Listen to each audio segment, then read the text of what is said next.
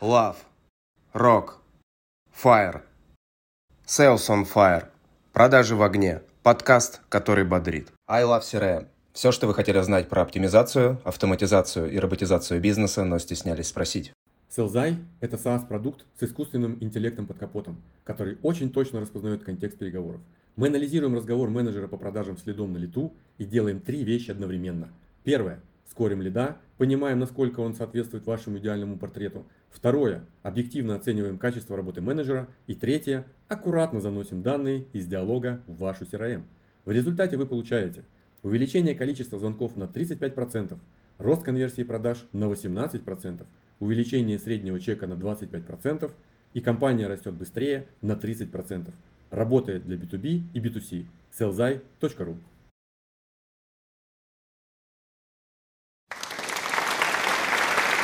Это студент, комсомолка, спортсменка. Наконец, она просто красавица. Здравствуйте, дорогие друзья. С вами подкаст «Продажи в огне». Подкаст, который готовится на открытом огне. И мы приглашаем в гости только самых лучших лидеров продаж России, ну, уже не России, только уже и мира. И э, сегодня у нас в студии Оксана Дунина, осно- сооснователь Э, компании ProfitBase. А, также с нами сегодня в студии Роман Магдаленко. Ну и, как всегда, Антон Борода. Вот, у нас сегодня все поменялось местами, поэтому не переживайте. Оксана, спасибо, что пришла, выделила время.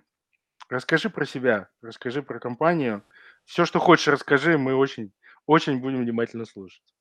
Да, коллеги, привет. Меня, правда, зовут Оксана. А, я сооснователь ProfitBase и второй пилот ArtsFT. Дело в том, что не все знают, но ProfitBase входит в большую группу компании ArtsFT. Мы делаем разного рода B2B продукты. Ну и э, хотела сказать, в свободное от работы время, но не в свободное, а в рабочее время мы еще и запускаем социальные проекты. Как-то так. А что за социальный проект?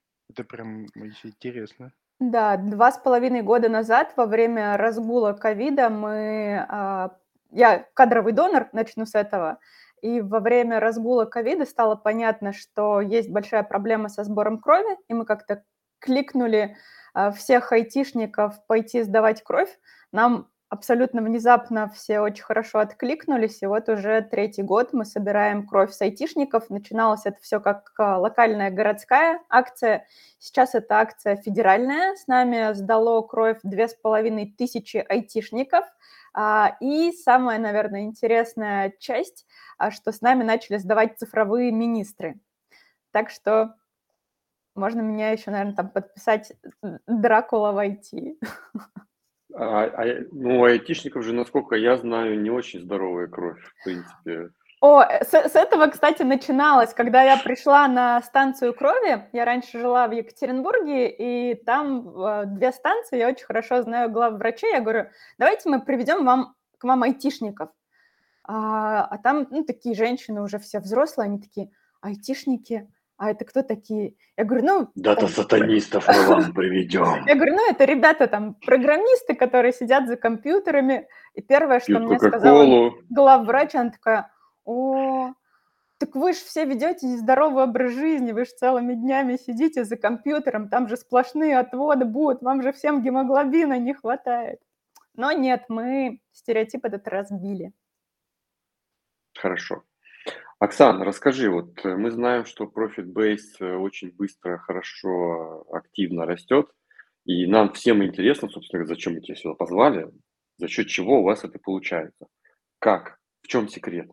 Поделись с сообществом. Сейчас все слушают. Кстати, а, ребят, я рекомендую вам этот выпуск смотреть по видео, потому что у нас Оксана в гостях. Рассказывай. Да, наверное, а, назову 4-5 факторов, Первый фактор, который разочарует всех, но, наверное, про который говорят а, большинство успешных и честных IT-предпринимателей, первый фактор – это везение. Мы оказались в нужном месте, в нужное время, и в 2016 году, когда мы запускали Profit Base, мы просто, по сути, попали в пустую нишу. и поэтому в первый год развития продукта он у нас очень хорошо полетел. А второй фактор про везение, как это, боженька награждает тех, кто постоянно пытается что-то делать. Я не скажу, что это было в чистом виде везения, потому что мы в группе компании Arts of Ten на протяжении 15 а, лет, на тот момент на протяжении 10 лет а, постоянно запускали какие-то стартапы. Мы были, наверное, одной из первых кузнец стартапов в России. А, и на тот момент мы похоронили, наверное, уже 5-7 продуктов. Соответственно, мы много всего пробовали. И понятно, когда ты пробуешь много всего, у тебя что-то да взлетит. И, в общем-то, у ProfitBase текущего есть дедушка и прадедушка. Дедушка – это CRM для застройщиков. Дело в том, что мы начали вообще в рынке застройщиков работать с того, что мы написали собственную CRM-систему. А, это делала еще команда не моя. А, мы сидели в соседнем кабинетике. Моя команда занималась digital ом, и мы в основном работали с застройщиками. А, ну и так получилось, что у ребят CRM не летела, потому что они и пилили CRM, а, и внедряли ее, а когда ты интегратор а, и сам разрабатываешь продукт, ты попадаешь просто в расфокус. И так случайно получилось, что мне сказали, ну, Оксан, ты сидишь в соседнем кабинете, вроде в застройщиках шаришь, давай бери под крыло продукт. И мы его запивотили, соответственно, это уже была вторая версия. А про дедушка ProfitBase – это продукт для риэлторов. То есть мы рынок уже этот плюс-минус пощупали с разных сторон и понимали, что ну, у риэлторов тогда денег совсем не было, они не хотели платить за софт. А, ну, так мы попали к застройщикам. А, третий фактор – это то, что мы находимся в группе компаний. А, это действительно то, что сейчас нас очень сильно бустит. Дело в том, что у нас разрабатываются в компании разного рода технологии. У нас есть собственная ЭДО, мы делаем интернет-банки. У нас сейчас появилась low-code платформа. И за счет того, что мы по сути, не просто проптех команда, а команда большой группы компаний с разного рода технологиями, мы можем технологиями а, в, внутри компании обмениваться. Это, конечно же, нас ускоряет. А, четвертый фактор – это, наверное, правильный подбор людей. Ну и на этом остановимся. Можно, наверное, много перечислять, потому что всегда все работает в комплексе, но я, вот, я бы сказала, что это ключевое. Ты вот э, говорила про похоронили много стартапов. А да. А в каком направлении это были стартапы? То есть вот э, что не удалось, что не пошло? О, это про это я могу говорить бесконечно. На самом деле, а, мы были компанией, которая создала первый фудтех стартап в России. Это был еще, наверное, 2000, ох, не соврать, 12-13 год у нас был продукт ресторан онлайн. Тогда еще не было сотовых вот этих вот смартфончиков, тогда у всех были кнопочные телефоны. Мы запилили агрегатор, подключили к него рестораны, тогда не было служб доставки. Мы собрали свою службу доставки со своим арбитражом, которая разбиралась с деньгами, когда возникали какие-то странные неправильные ситуации. А у нас был свой собственный колл-центр, но мы бутстрепщики, и мы тогда вообще не думали о том, что для более быстрого роста нужно брать инвестиции. И вот мы подключили три города. У нас был э, Екатеринбург, потому что у нас головной офис в Якате, Челябинск и Санкт-Петербург. Uh, у нас был прибыльный бизнес, а сейчас, наверное, те, кто в фудтехе э, разбираются, понимают, что в основном фудтех глубоко убыточный. Но мы не пошли за инвестициями, это была главная ошибка, и нас сожрал через полтора года Delivery Club. Это был, наверное, единственный B2C а, проект. У нас был конструктор сайтов, у нас была какая-то платформа по графикации, а, у нас а, была платформа CRM-маркетинга, еще потом один фудтех стартап мы делали с партнерами. Короче, много и разнообразно. Все это было весело, и денег мы там похоронили немерено. Э, это можно сказать, что вы попали не в то время, не в нужное место? Да, на самом деле я всегда называю это проклятием первого стартапа. На самом деле, наверное, три или четыре проекта мы запустили в тот момент, когда рынок был просто к этому не готов. Не были готовы потребители, а, не было, скажем так, технологического стека, технологической базы. А, ну и, соответственно, наверное, вот еще раз а, одна из причин это то, что мы для некоторых проектов не брали инвестиции. Ну и по-прежнему сейчас мы уже большая группа, сейчас мы можем развиваться на свои, закидывать денег в топку, когда нужно. Но, возможно, если бы 10 лет назад мы где-то подняли а, раунд, то какие-то наши проекты выстрелили бы и остались бы живы. Слушай, можно еще один вопрос? А по поводу... Давай попробуем так сформулировать. Какие выводы вы сделали из э, тех неудачных стартапов, э, которые позволили уже сейчас, да, вот э, там, по прошествии лет вырастить угу. другие продукты, причем успешные, и рост у них там, ну, не знаю, колоссальный? Ключевое, ключевые, наверное, два момента э, – это фокус и проверка гипотез. Наша, наверное, основная ошибка, ну, я не считаю, что ошибки – это что-то плохое, потому что без ошибок невозможен рост.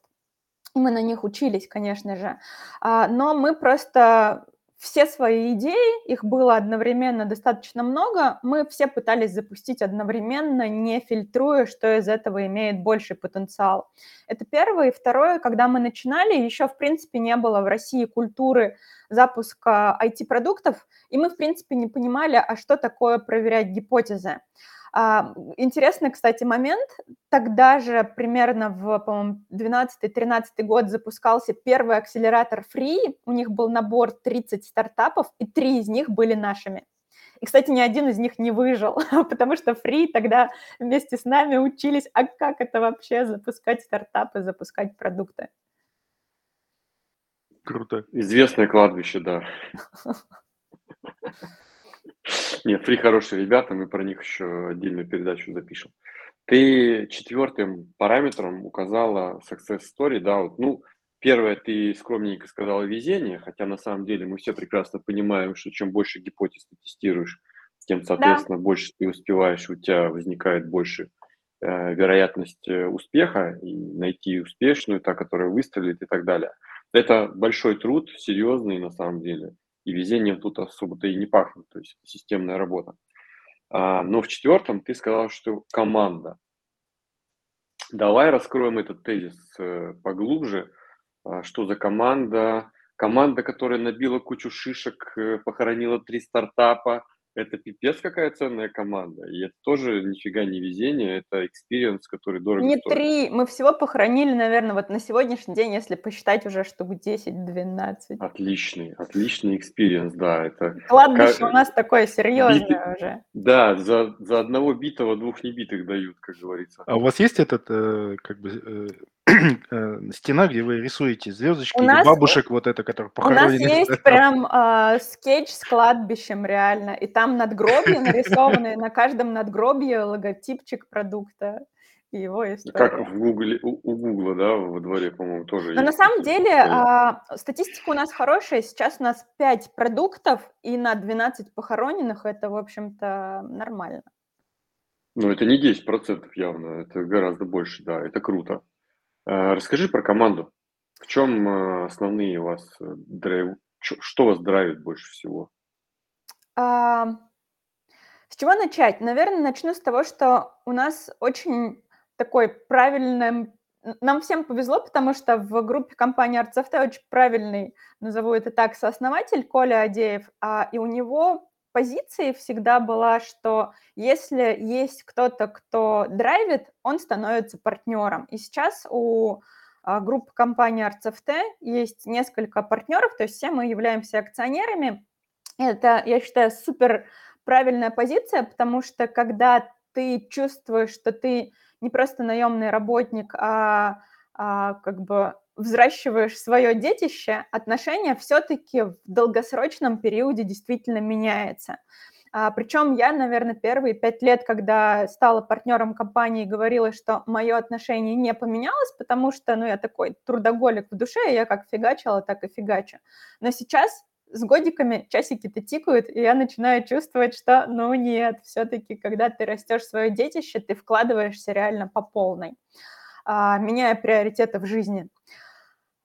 И, в общем-то, вот эта позиция открытости, честности, она, наверное, позвала, позволила в какой-то момент группы компаний э, забустить очень быстро и вырасти, потому что у каждого направления был свой партнер, а, который драйвил это направление. Потому что все-таки я считаю, что если бы каждым из продуктов рулили просто наемные менеджеры, наверное, мы бы не имели такой истории успеха, потому что, конечно же, мы проходили кризисы, и, как правило, ну, есть у людей такое, что если ты в кризисе застреваешь, ты свои интересы ставишь выше, чем интересы компании, и думаешь, а пойду-ка я куда-нибудь в другую компанию, где, наверное, буду зарабатывать больше, чем мне два года вот этот вот кризис разгребать. А, это первое. И второе, наверное, что очень важно, это культура нашей компании. Мы не приемлем абсолютно никаких подковерных игр, никаких внутренних конфликтов. И абсолютно всегда это моя позиция. Если вдруг появляется в команде какой-то токсик, который начинает потихоньку а, чувствовать, что он может все больше, больше, больше токсичить, ну, как бы мы таких людей сразу же убираем, либо если возникают, все мы живые люди, если между двумя людьми возникают конфликты, я вот так вот сажаю двоих напротив друг друга и говорю, либо вы сейчас договоритесь, либо я не буду разбираться, кто из вас больше виноват, потому что ну, не бывает такого, что один только делает что-то не так. А, простите, но я убираю обоих.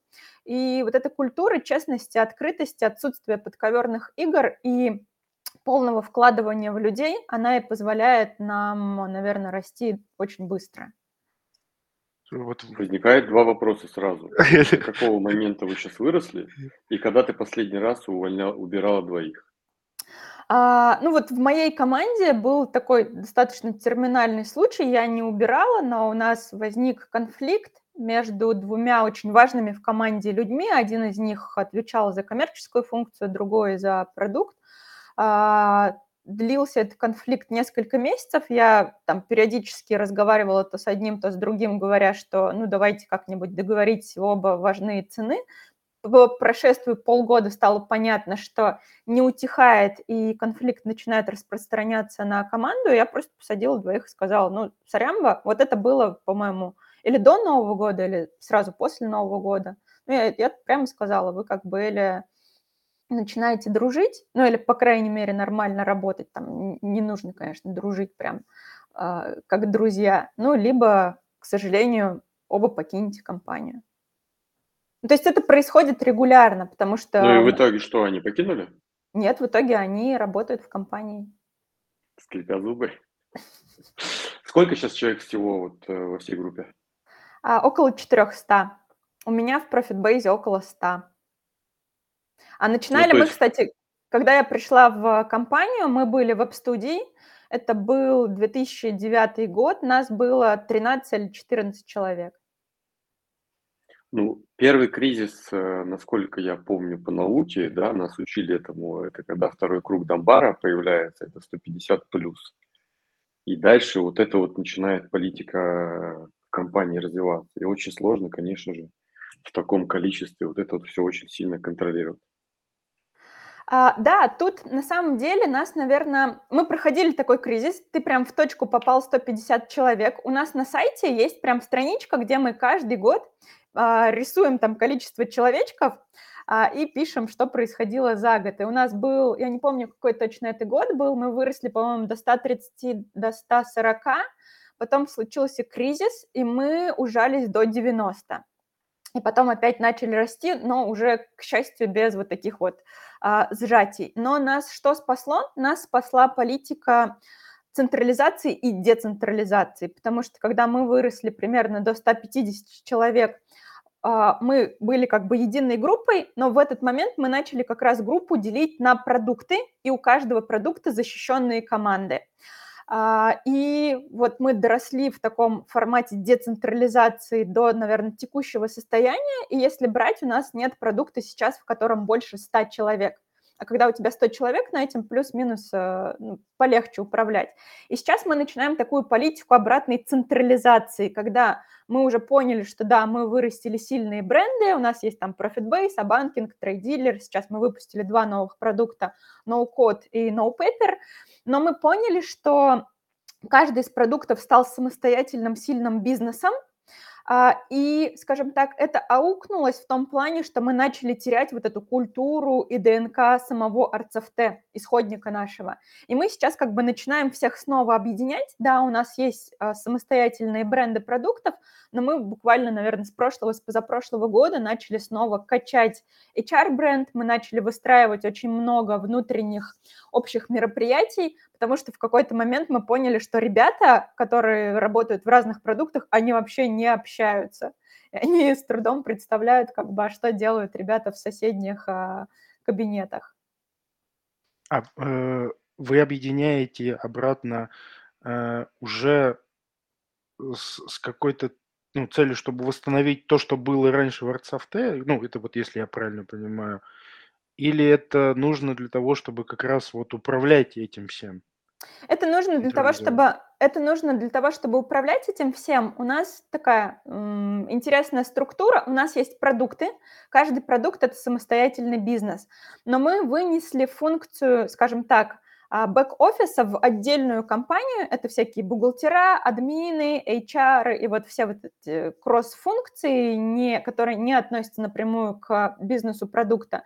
И мы поняли, что нам, во-первых, укашку надо нашу выстраивать, во-вторых, нам нужно чтобы во всех продуктах была одинаковая культура, потому что культурный код в каждом продукте стал слишком а, разным, и этим реально трудно управлять, потому что у нас есть там Abanking, это такие в хорошем смысле технологические фрики, а у нас есть Profit Base, это, наверное, первый в группе реальный SaaS с сильным там digital-маркетингом исходно. У нас есть а, там автомобильные платформы, automotive, а, наш TradeDealer, у него там какие-то свои особенности.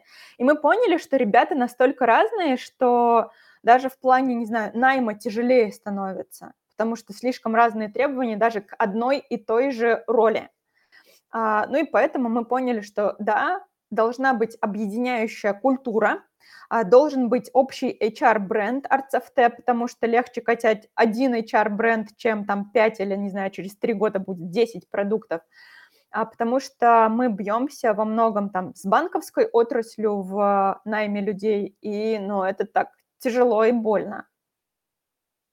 А вот это вот культура. Слушай, но...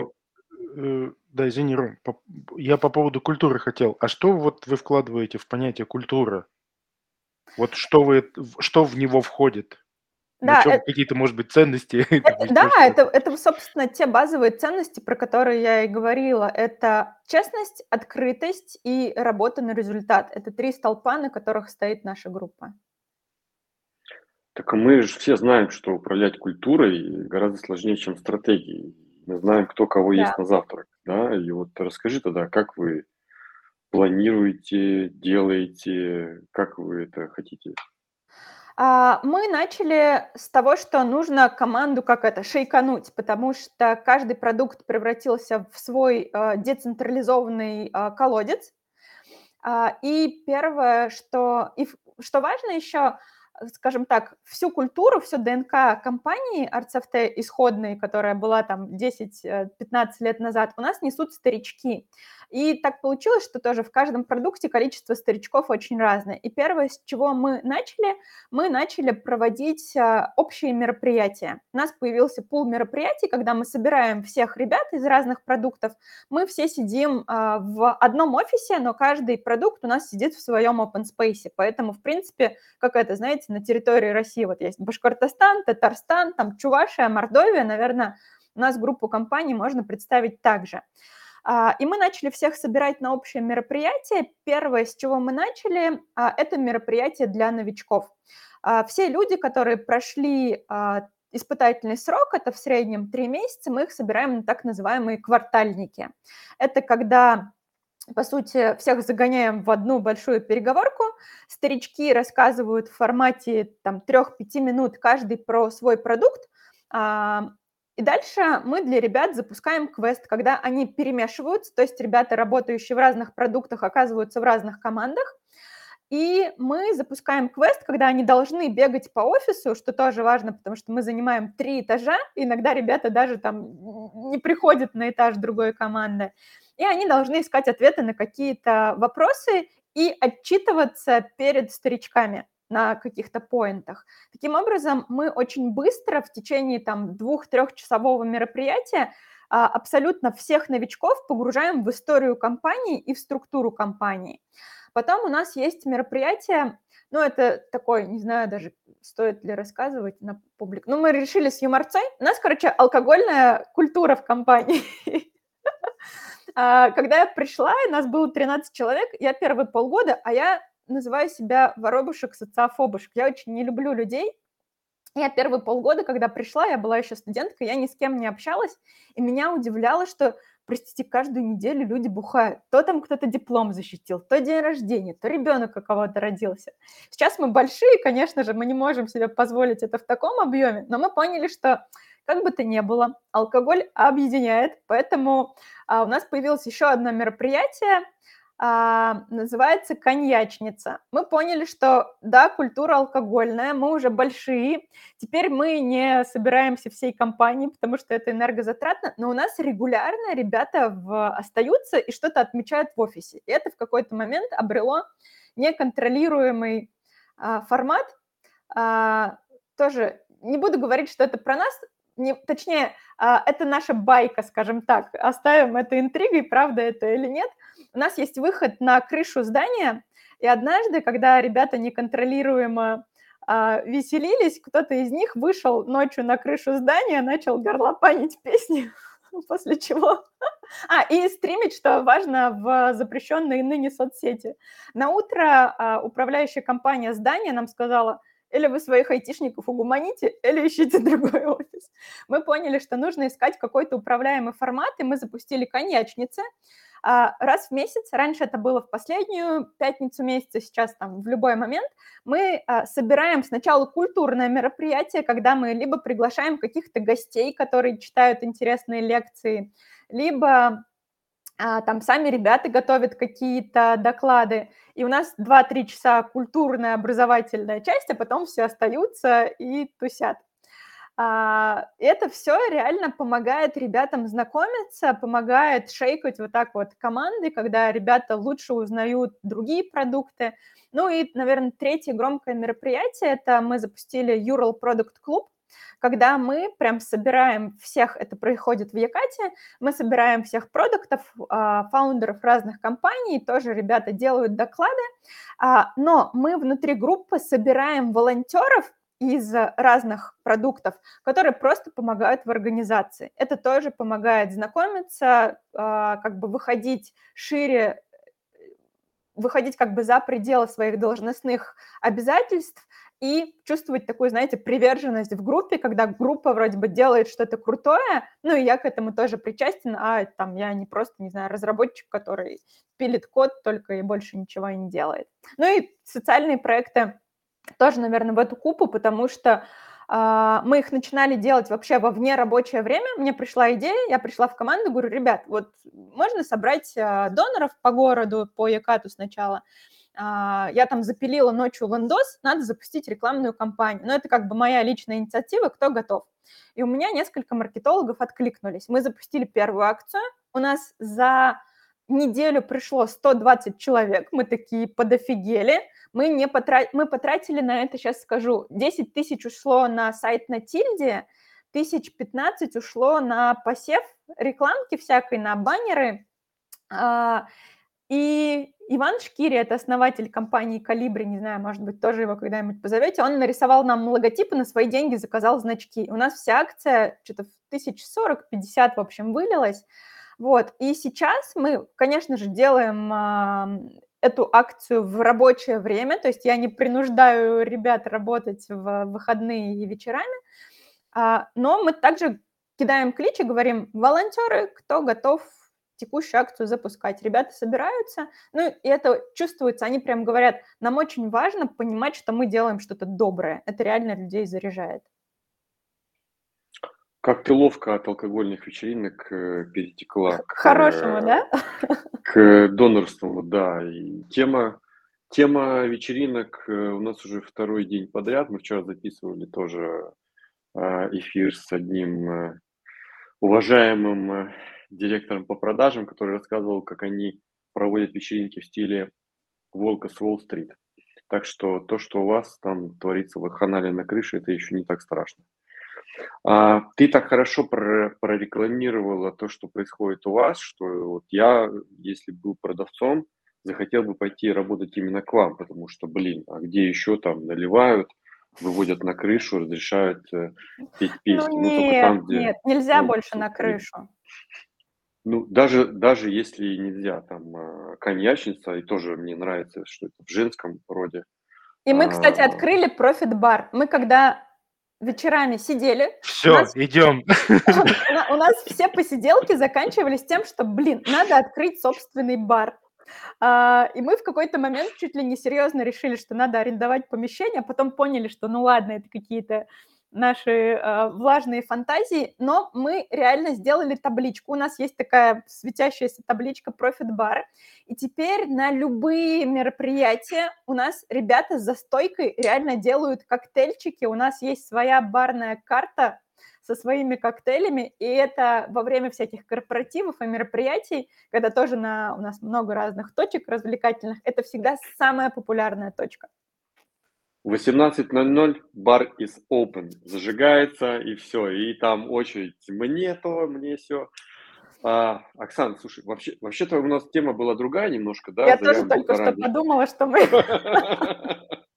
Но, в принципе, можем остаться в этой конве. А, так расскажи, вот сейчас э, слушают нас разные люди, да, в частности, селзы, э, не только VP of Sales, но и простые рядовые люди – которые работают, хотят работать в продажах. Есть какие-то вакансии у тебя сейчас? Конечно, мы всегда ищем крутых э, коммерсов, будь то рядовые sales-менеджеры. Главное, будь... чтобы пьющий был, да?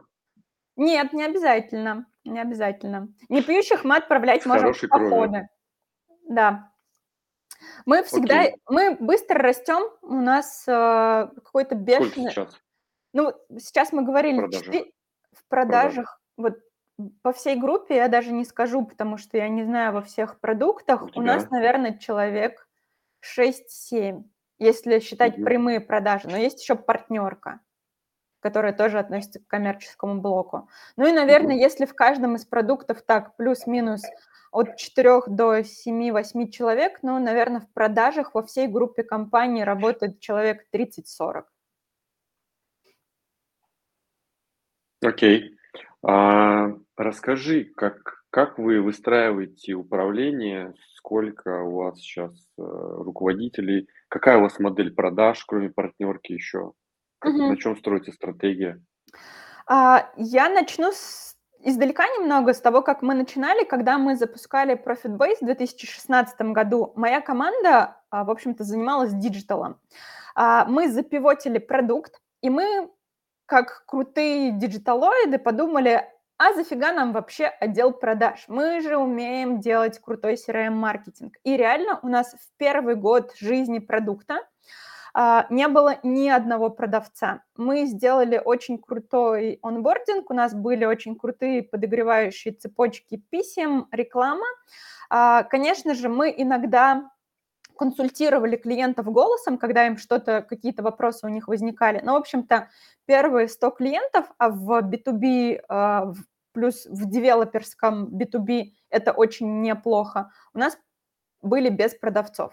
Потом мы поняли, что все-таки нам селзы нужны, и мы, по-моему, во второй, в третий год жизни продукта наняли двух или трех селзов, но у нас не было руководителя отдела продаж, и мы ходили в соседний продукт, э, в автомотив продукты, договаривались с их ропом, чтобы он к нам приходил на несколько часов в неделю наших селзов, а, как бы мониторить, обучать. Так мы прожили, наверное, еще год-полтора. Потом мы поняли, что как бы нужно развиваться еще быстрее, нам нужен уже полноценный роп, а не роп на полшишечки. А, мы наняли уже на full тайм руководителя. А, так мы прожили еще, наверное, годик. И сейчас у нас год или два, и сейчас у нас более сложная структура. Мы поняли, что у нас параллельно развиваются отдел продаж и параллельно партнерка.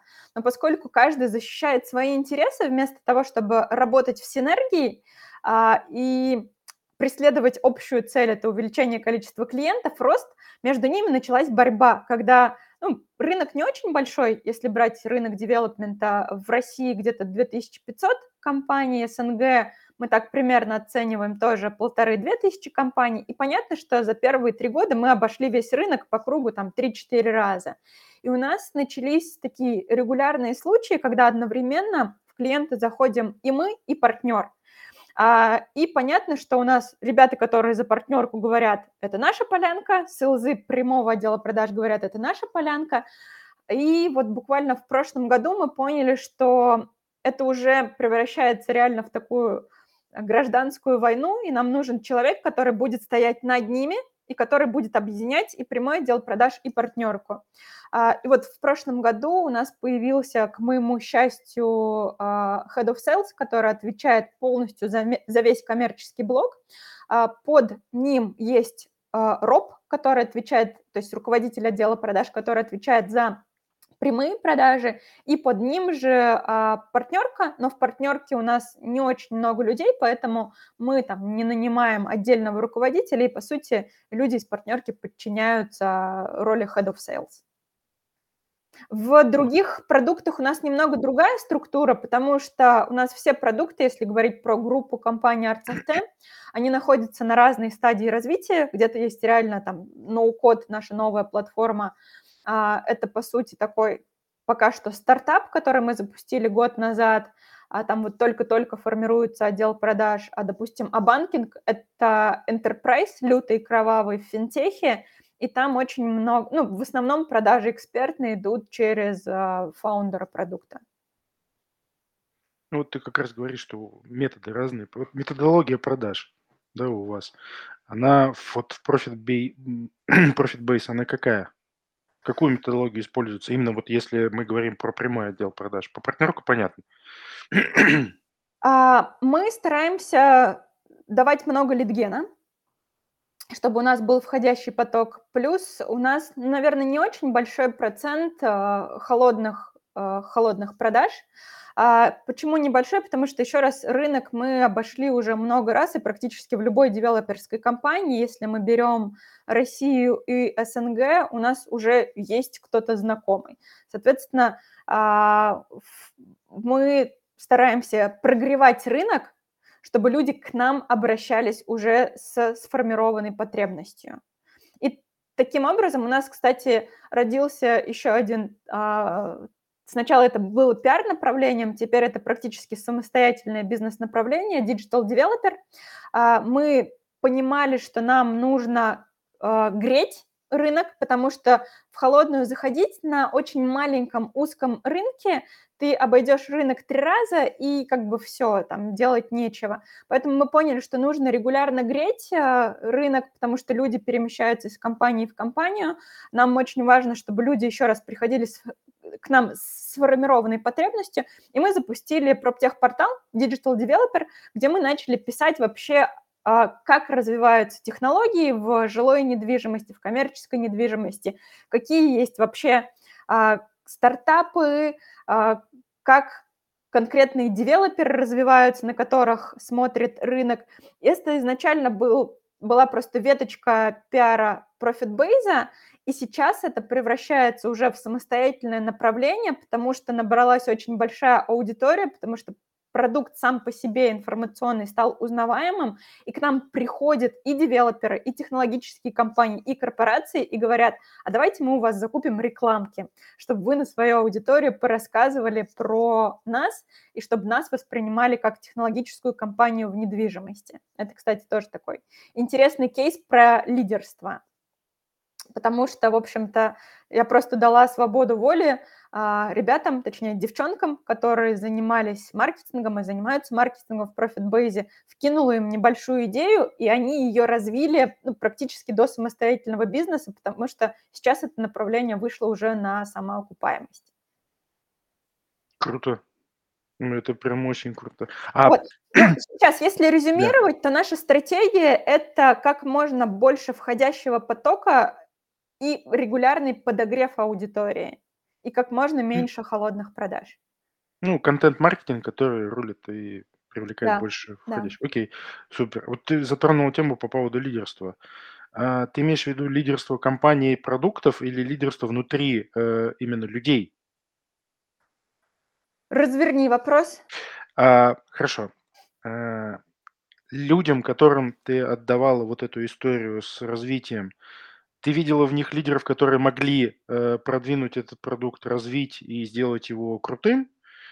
Э, или ты, на, ну, как бы была наставником, не знаю, ментором для того, чтобы обучать их и говорить, вот, ребят, нужно вот это, вот это, вот это, давайте сделаем так. То есть скорее, как, как внутри прошло у вас? Да, скорее это был второй вариант. У меня давно была мечта сделать такую единую точку входа, портал для поиска любых технологий в недвижимости. Ну, то есть собрать информацию вообще, вообще о всех технологических компаниях, которые что-то делают в недвижке. А, и я эту идею просто закинула нашим девчонкам-маркетологам. Ну, думаю, как бы сделают что-нибудь, сделают, не сделают. Ну, я мечтаю об этом уже там пять лет, как бы сдохнет, не страшно. И они приходят ко мне через полгода и говорят, о, Оксана, мы вот собрали здесь каталог, и мы еще мало того собрали а, телеграм-канал, и вот у нас уже есть что-то там 300 подписчиков. Ну, я думаю, ну, в канале ProfitBase уже 5 лет 300 подписчиков, наверное, на этом как бы и помрет. Через... Я перестала вообще за этим следить, я им просто приходила и периодически давала какие-то идеи, просто реально в разговорах у кофе-поинта. А через полгода я прихожу, смотрю, на портале уже появилось много трафика, нам сыпятся регулярно лиды, и в канале уже полторы тысячи человек. Я прихожу к ним и говорю, вы, лид... вы ботов, что ли, нагнали в канал? как, как, как так получилось, что он как бы э, набрал аудиторию так быстро? Они такие, не-не, Оксана, мы этим вообще не занимаемся, честно, все абсолютно живые люди. А, и тогда стало понятно, что нужно чуть-чуть более системно с ними заниматься, чем только вкидывать какие-то идеи у кофе-поинта. И мы начали реально прям защищать годовые стратегии, когда у нас два, два основателя в Digital Developer, это Ирина Корсун и Алена Акмалдинова. Я им сказала, девчонки, кажется, летит, значит, этим нужно заниматься более системно. Я вам говорю, что э, я вам даю полный карт-бланш, делайте что угодно. Если нужны деньги, приходите, рассказывайте, на что и сколько – и началось с того, что мы начали выделять просто небольшие деньги, когда они приходят и позадачно говорят, нам нужно на вот это, нам нужно на вот это. И сейчас мы пришли к тому, что они сами формируют годовую стратегию развития, а, защищают ее передо мной, я ее чем-то дополняю, мы ее как бы доописываем, а, они говорят, сколько ресурсов, какой бюджет нужен, и уходят реализовывать. И что очень важно, кстати, а, людям, вот снова возвращаясь к истории с партнерами. В какой-то момент они ко мне пришли с каким-то пресс-релизом, и в пресс-релизе подпись, что типа Оксана Дунина, кофаундер, digital developer, потому что мы начали его позиционировать уже как самостоятельный информационный продукт. Я говорю, а нафига вы меня ставите co-founder ом, если это вы co-founder, а я у вас просто, ну, как бы визионер и эксперт. Я говорю, называйте себя... А я просто фаундер. Называйте меня просто founder ом, а вы будете co-founder ом. Вот, и я им говорю, называйте, ну, как бы, вы же co-founder ы, и давайте... Это была, кстати, точка роста главная. Я говорю, давайте, если это направление станет реально прибыльным, вы будете получать долю от прибыли. А, они замолкли, ушли на какое-то время.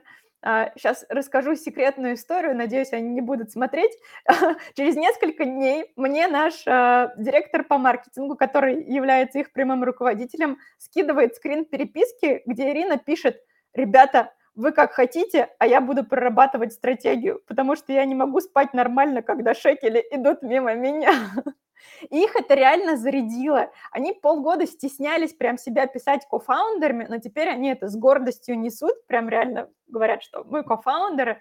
А, они начали предлагать гораздо больше идей, а, но еще они пока не пришли к точке распределения прибыли, но тем не менее людей это очень-очень сильно заряжает. И я понимаю, что, наверное, если бы я им сказала, окей, вы этим занимаетесь просто как маркетологи, то оно, скорее всего, бы либо развивалось бы гораздо медленнее, а, либо, может, в какой-то момент фокус сменился бы у конкретных специалистов на что-то другое, и направление просто потихонечку бы утихло, потому что, ну, как любой рекламный канал, поюзали, а потом нашли другие, более эффективные каналы, ну, как бы переключились на них.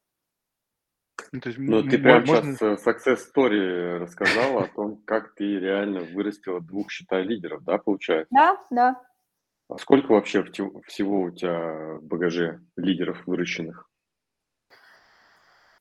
Ох, тут такая... Это любимый вопрос Антона, мы всех, всем задаем. Да, на самом деле это очень тонкая грань, кого считать лидерами, а, потому что для меня, наверное, любой руководитель, который находится напрямую подо мной, несомненный лидер своего юнита, своего направления. А, любой, не знаю, разработчик, который к нам приходил стажером, а сейчас стал лидом направления и драйвит, он тоже лидер, ну просто немного другого уровня. Поэтому я считаю, что очень важно, чтобы в компании вот эта история с а, выращиванием потенциала была, потому что иначе компания ну, просто не будет развиваться быстро, Почему? Потому что а, есть, наверное, в любой компании определенное количество людей, лидеров, я их называю драйверами, которые развивают какое-то свое направление. Это может быть ветка разработки, это может быть маркетинг, это может быть какое-то внутреннее стартап направление, что угодно. И чем больше таких людей, тем быстрее компания развивается, потому что если таких людей будет ограничено, и условно я буду ставить зеркальные потолки, и я буду говорить, ну как бы я тут самая умная, у меня три руководителя, пока они не выйдут на пенсии, как бы извините, мы больше никого быстро и сильно расти в компании не пускаем. И тогда рост бизнеса будет завязан на нас троих-четверых. И все. И в мире может быть миллиард возможностей, но мы сможем выхватывать только те, которые лежат в области а, нашей экспертизы. А когда у тебя много людей, и когда у тебя а, людей-драйверов – все больше и больше и больше, у тебя воронка возможностей просто расширяется в моменте времени. И вчера я написала как раз постик в канале, когда думала про наше с вами интервью. На самом деле я считаю, что любой э, лидер должен задаваться на старте и абсолютно каждый день одним вопросом, чего я хочу. Я хочу быть самым умным всегда, или я хочу построить великую компанию потому что именно от ответа на этот вопрос будут зависеть дальнейшие действия. Потому что если я хочу быть самым умным, ну, значит, да, компания, может быть, вырастет в два, в три раза, но на этом, скорее всего, мои интеллектуальные возможности закончатся, и я зайду в стагнацию. Ну, либо буду прирастать очень медленно, либо я, как э, любая компания, вышедшая в стагнацию, через 5-10 лет просто простите, сдохну в забвении. Если я не хочу быть самым умным, но я хочу построить великую компанию, значит, в какой-то момент, когда а, компания как бы сравнялась с моими интеллектуальными возможностями, с моей экспертизой, я должен нанимать людей умнее себя и только за счет этого компания будет расти. это, наверное, если говорить про культурный код, это еще один столб в культурном коде и в ProfitBase, и во всей группе компании ArtsFT. Мне очень важно, чтобы у меня в компании было как можно больше людей, которые умнее меня, которые могут быть более крутыми лидерами, чем я. Я не боюсь конкуренции с ними. Я как бы понимаю, что я им буду давать возможности, я их буду растить, как там визионер, как а, второй пилот, как кофаундер компании. И за счет этого моя компания будет развиваться гораздо быстрее. Да, я тебя поцелую. Оксан, правильно я понимаю, что можно сказать, что чтобы вырастить лидера, нужно дать ему свободу, карт-бланш и, грубо говоря, верить в него. И тогда у него получится это вот э, рост его внутренний, а, доверие. Да, это одна сторона. Свобода, карт-бланш, ресурсы. Но вторая сторона, людям всегда а, нужен менторинг и корректировка вектора. Это некоторые рамки, потому что а, не факт, что то, что творится в голове, у вот этого лидера с очень высоким потенциалом, у драйвера с высоким потенциалом совпадает с твоим вектором. Если в какой-то момент человек почувствует свой вес, свой потенциал, он наберет э, как бы там политический вес, он наберет э, команду, будет вести команду за собой, но в этот момент вектор а, развития, который в голове у этого человека, разойдется с твоим вектором развития, тогда, несомненно, будет конфликт. И очень важно, чтобы была регулярная корректировка, что вы двигаетесь в одном направлении. Вы одинаково понимаете ценности компании, вы одинаково понимаете, видите стратегию компании. И любые расхождения векторов, а, понимания стратегии, культуры, чего угодно, они должны корректироваться, чтобы в какой-то момент там вторая космическая скорость вот этого лидера не увела его в какую-то другую, в какое-то другое направление. Это очень важно. Э, сейчас будет one million question, как говорится, one million dollars question. Выпьем за это. Uh, да. Так вот, uh, где ты взяла это мировоззрение? Вот откуда у тебя вот эта философия, вот эти вот какие-то ценности, вот эти вот, э, вот это ощущение, а, что то, что то, о чем ты сейчас рассказывал последние пять минут? А, я очень хорошо это понимаю, со мной все очень просто. Первое – это семья, это мое воспитание, это то, что в меня вкладывали родители. И второе – это то, что я в нужное время а, попала в команду очень правильного человека. Это еще раз основатель группы компаний Коля Адеев, потому что это ровно те ценности, которые он закладывал в каждого из нас, когда нас там было 10-13 человек. Круто. Ну, то есть, а, то есть, и... смотрите, а, мой личный фундамент, с которым я выросла, он совпал с тем видением, которое было у акционера компании. Потому что иногда бывают конфликты, приходят очень правильные люди, но базовые установки у их не совпадают с э, ДНК компании. Тогда, к сожалению, вот эта химия не случается, и в долгосрочной перспективе общего развития не получается. Это ты вот про этих токсиков, токсиков, которые, да? Это, это могут быть не обязательно токсики, это могут быть там правильные, хорошие люди, но которые по какой-то причине, не знаю, хотят чего-то другого. Может быть, хотят, да, шагать по головам, а у нас так просто не принято в компании. Оксан, значит, э, еще на миллион долларов вопрос. Каким образом ты системно вот это вот все вкладываешь в своих свой A-people, э, своих людей, которые в твоей команде имеют наибольший потенциал. Понятно, что на базовом уровне у вас ценности одинаковые, и вот как ты не, да, не даешь возможности ракете отклониться от курса? Действительно, на миллион вопрос.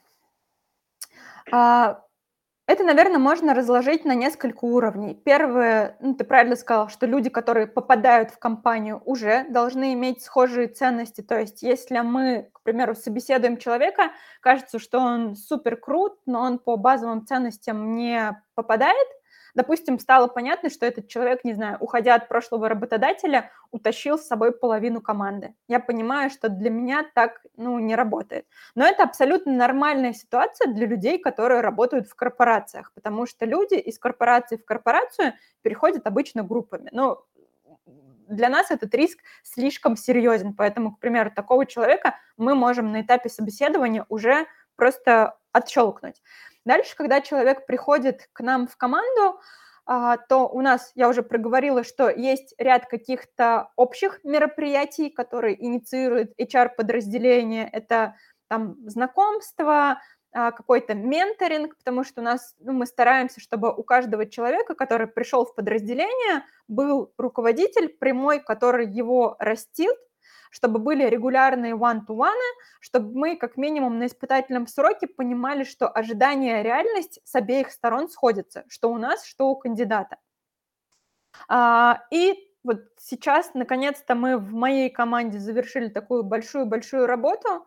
Если говорить про взращивание и лидеров, и просто людей, а, мы, наконец-то, абсолютно каждый юнит и разработку маркетинг продуктов там, проектный офис дизайнеров, мы все обвешали грейдами, чтобы люди росли, чтобы мы понимали стадию роста, чтобы мы понимали, э, там, какое вознаграждение, в том числе зарплату и все остальное, получает человек на данном этапе роста, и чтобы мы понимали, что если человек хочет быть э, лидом, лидером какого-то направления, то мы его туда целенаправленно растим. У нас есть для этого ряд мероприятий у HR и у прямых руководителей.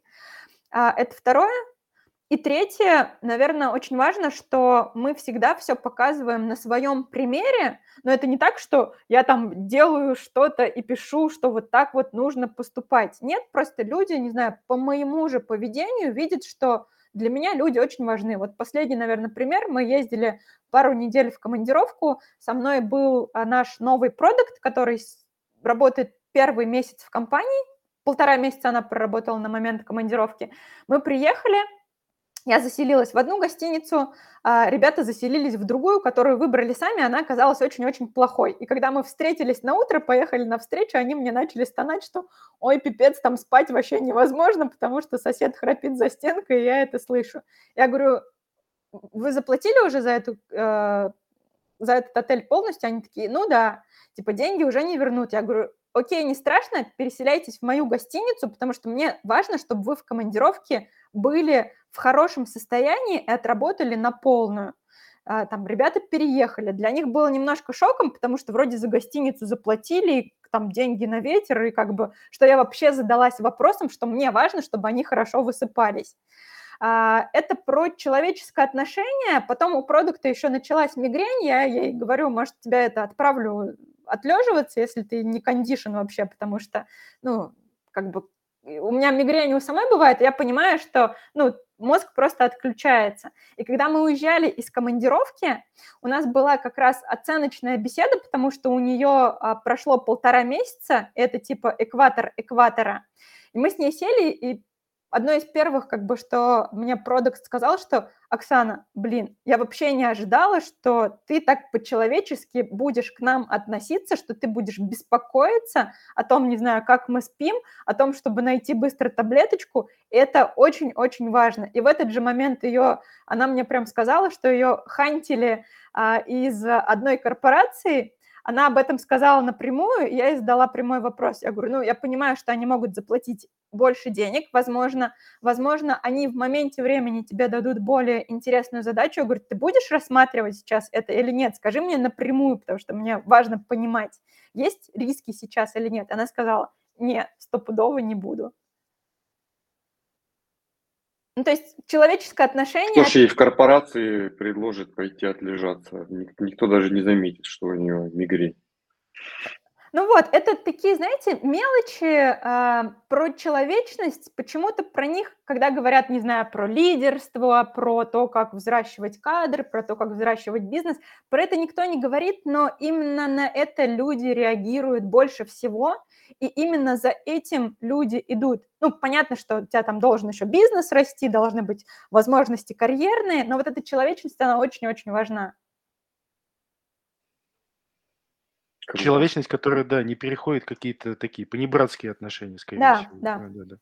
Нет, это, это да, это очень э, ценно, и это, это, скорее всего, да, заложено, наверное, из семьи, из воспитания, что может быть, да, мне кажется. Это круто. А э, вот эти люди, которые э, потом остаются и понимают, что к ним такое отношение человеческое, бывает ли, что они меняют свое там, точку зрения, там, по-другому как-то начинают э, относиться к компании, к своим обязанностям. Э, я имею в виду, бывают ли вот эти вот э, перевороты? А, бывают, к сожалению, есть как много хороших кейсов, как так и много плохих кейсов. А, бывает, что я расскажу, наверное, без особых подробностей, но так, чтобы было понятно, бывает, что когда человек растет, и понимает, что у него появляется большое влияние и власть, а, у таких людей иногда сносит крышу, и они, а, обладая огромнейшим кредитом доверия у компании, у партнеров, начинают а, реально отвечать на вопрос, я хочу быть самым умным, а не я хочу построить великую компанию. И за счет своего влияния и кредита доверия начинают творить дичь и выживать людей, которые сильнее их, либо которые по каким-то причинам им не нравятся. А у нас тоже такие случаи бывают, но мы стараемся их пресекать, как только они возникают. Это как бы один кейс. Другой кейс, когда, к сожалению, не получается все-таки а, загасить конфликты, которые возникают между людьми. Это нормально. У всех абсолютно разный темперамент, у всех абсолютно разные а, жизненные ситуации, воспитания. И да, у нас есть случаи, когда люди, которые даже являются партнерами компании, по каким-то причинам а, не могут выйти из конфликта с другими людьми и, к сожалению, уходят из компании. А, Наверное, много разных ситуаций можно приводить. Я не могу сказать, что вот та культура, которая у нас царит в ArtsFT и в ProfitBase, она привела к какому-то, знаете, такому идиллическому состоянию и карьерному и бизнесовому раю. Нет, у нас много всего случается. Ну, то есть в любом случае должны быть такие моменты, которые, ну, может быть, даже э, как э, бодрят и не дают да, остановиться на месте, да, и понимать, что все-таки надо смотреть во все стороны. Да, да, конечно. Окей, э, у нас э, по поводу тайм-менеджмента есть один пунктик, да, мы его пытаемся соблюдать, скорее всего. Вот. У нас остается уже немного времени до конца. Честно нас... говоря, мы его уже нарушили, но, да, но... тебя так интересно слушать, э, честно. Я, я... Нас... Мы говорили, что если будет вот это, то значит... Этого уже не было. Вот, вот. И у нас остаются, ну, 3-4 вопроса. И мой любимый вопрос, мой любимый вопрос. Э, мы все про работу, про лидерство, все вот это все понятно. Мы, у нас голова загружена 25 часов в сутки этим. То есть мы... Вопрос следующий. Как ты отдыхаешь от этого всего? Как ты расслабляешься? Как ты отдыхаешь и где ты черпаешь э, вдохновление на новые подвиги? А, с этим прям тяжело, но я, но я работаю над этим. У меня есть... Подожди секундочку, мы до передачи обсуждали, что у тебя с этим все хорошо получается. Не-не-не, я, я, я говорила про пунктики, которые есть, но я не говорила, что все хорошо. Но я стараюсь работать а, над этим, потому что я реально, это опять, наверное, про воспитание, трудоголик, и очень тяжело отключаюсь из рабочей повестки. У меня есть э, ритуалы, может быть, какие-то жизненные традиции, которые работают на коротком сроке, а которые работают на таких долгосрочных периодах. Краткосрочно – это в субботу у меня всегда отцепной. А, я сплю где-то Ребят, до... если что, мы сейчас э, в субботу записываем в 6 утра нашу передачу. Я сплю обычно до часу, до двух, причем, ну, как бы без задних ног, и меня невозможно поднять, потому что если я в субботу не выдрахнусь по полной, то все, я как бы становлюсь вареным огурцом. А, несколько лет назад я поняла, что у меня пропали все мои развлечения и хобби, поэтому я начала потихоньку в них возвращаться прям принудительно. А, я стараюсь э, ежедневно ходить 3-5 километров, потому что бывают периоды, когда ты сидишь целыми днями, и режим такой а, компьютерное кресло, кровать, компьютерное кресло, кровать. А, и это, конечно же, очень гиподинамия очень сильно влияет на эффективность. Поэтому вот физуха – это такой must-have, как бы лениво не было. Ну и на, на длинных периодах я стараюсь путешествовать, один-два раза в год выезжать в какие-то серьезные путешествия на полторы, на две, если это что-то суперсерьезное, то на три недели. А, и в течение года несколько раз с друзьями, с товарищами выбираться в походы. И вот, а вот после... Про путешествия, про путешествия, да, вот расскажи, вот это вот интересно. О, Куда про именно? это, про это я могу проговорить еще часа два. Так получилось, что первое мое путешествие было Танзанию на Килиманджаро. Я поехала одна. Это, было, это была первая поездка моя в жизни дальше Екатеринбурга, потому что до этого я никуда даже на самолете не летала. А, и это было в те времена, когда Танзания для россиян была еще не открытой. Я понимаю, что сейчас это такое попсовое направление. И вот там меня торкнуло, и теперь я обожаю и не могу жить без путешествий по нетуристическим странам.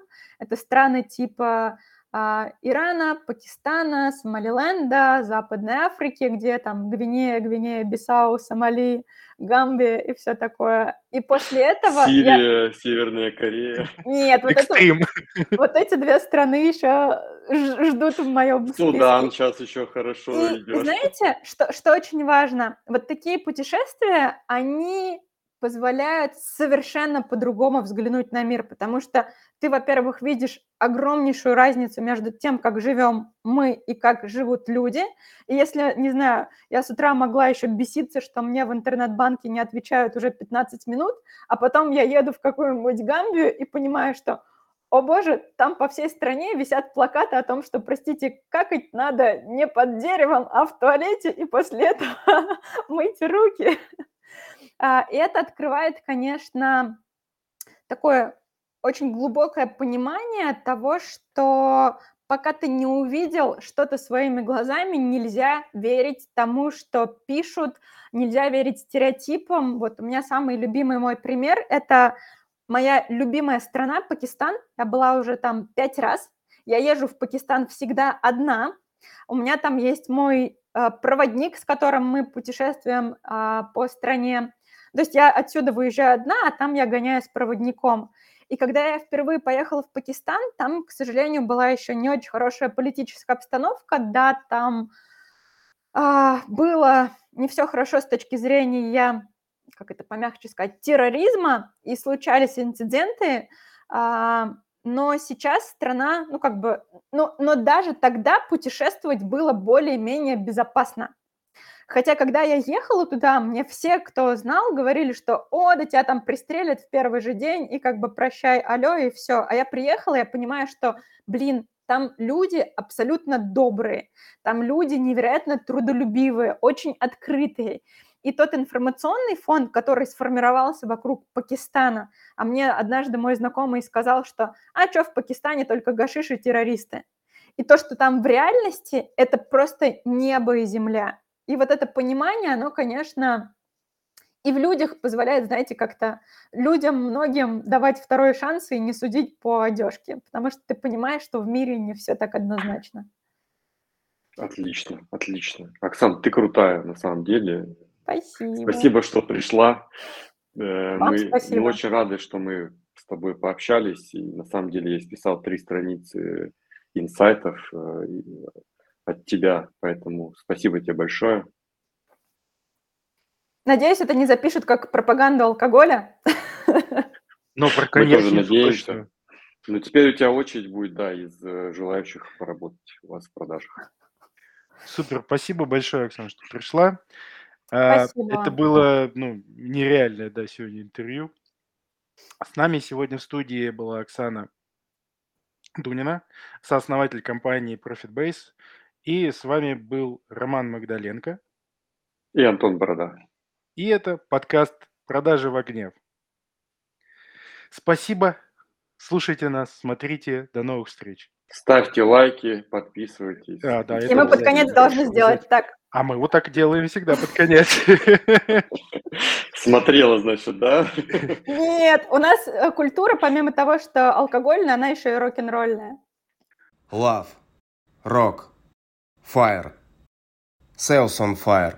Продажи в огне. Подкаст, который бодрит. I Love CRM. Все, что вы хотели знать про оптимизацию, автоматизацию и роботизацию бизнеса, но стеснялись спросить.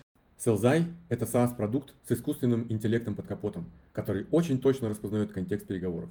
Мы анализируем разговор менеджера по продажам следом на лету и делаем три вещи одновременно.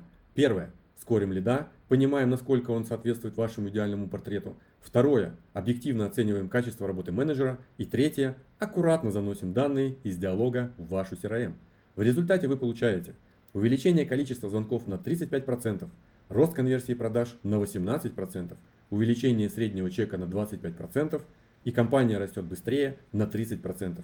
Работает для B2B и B2C. sellzai.ru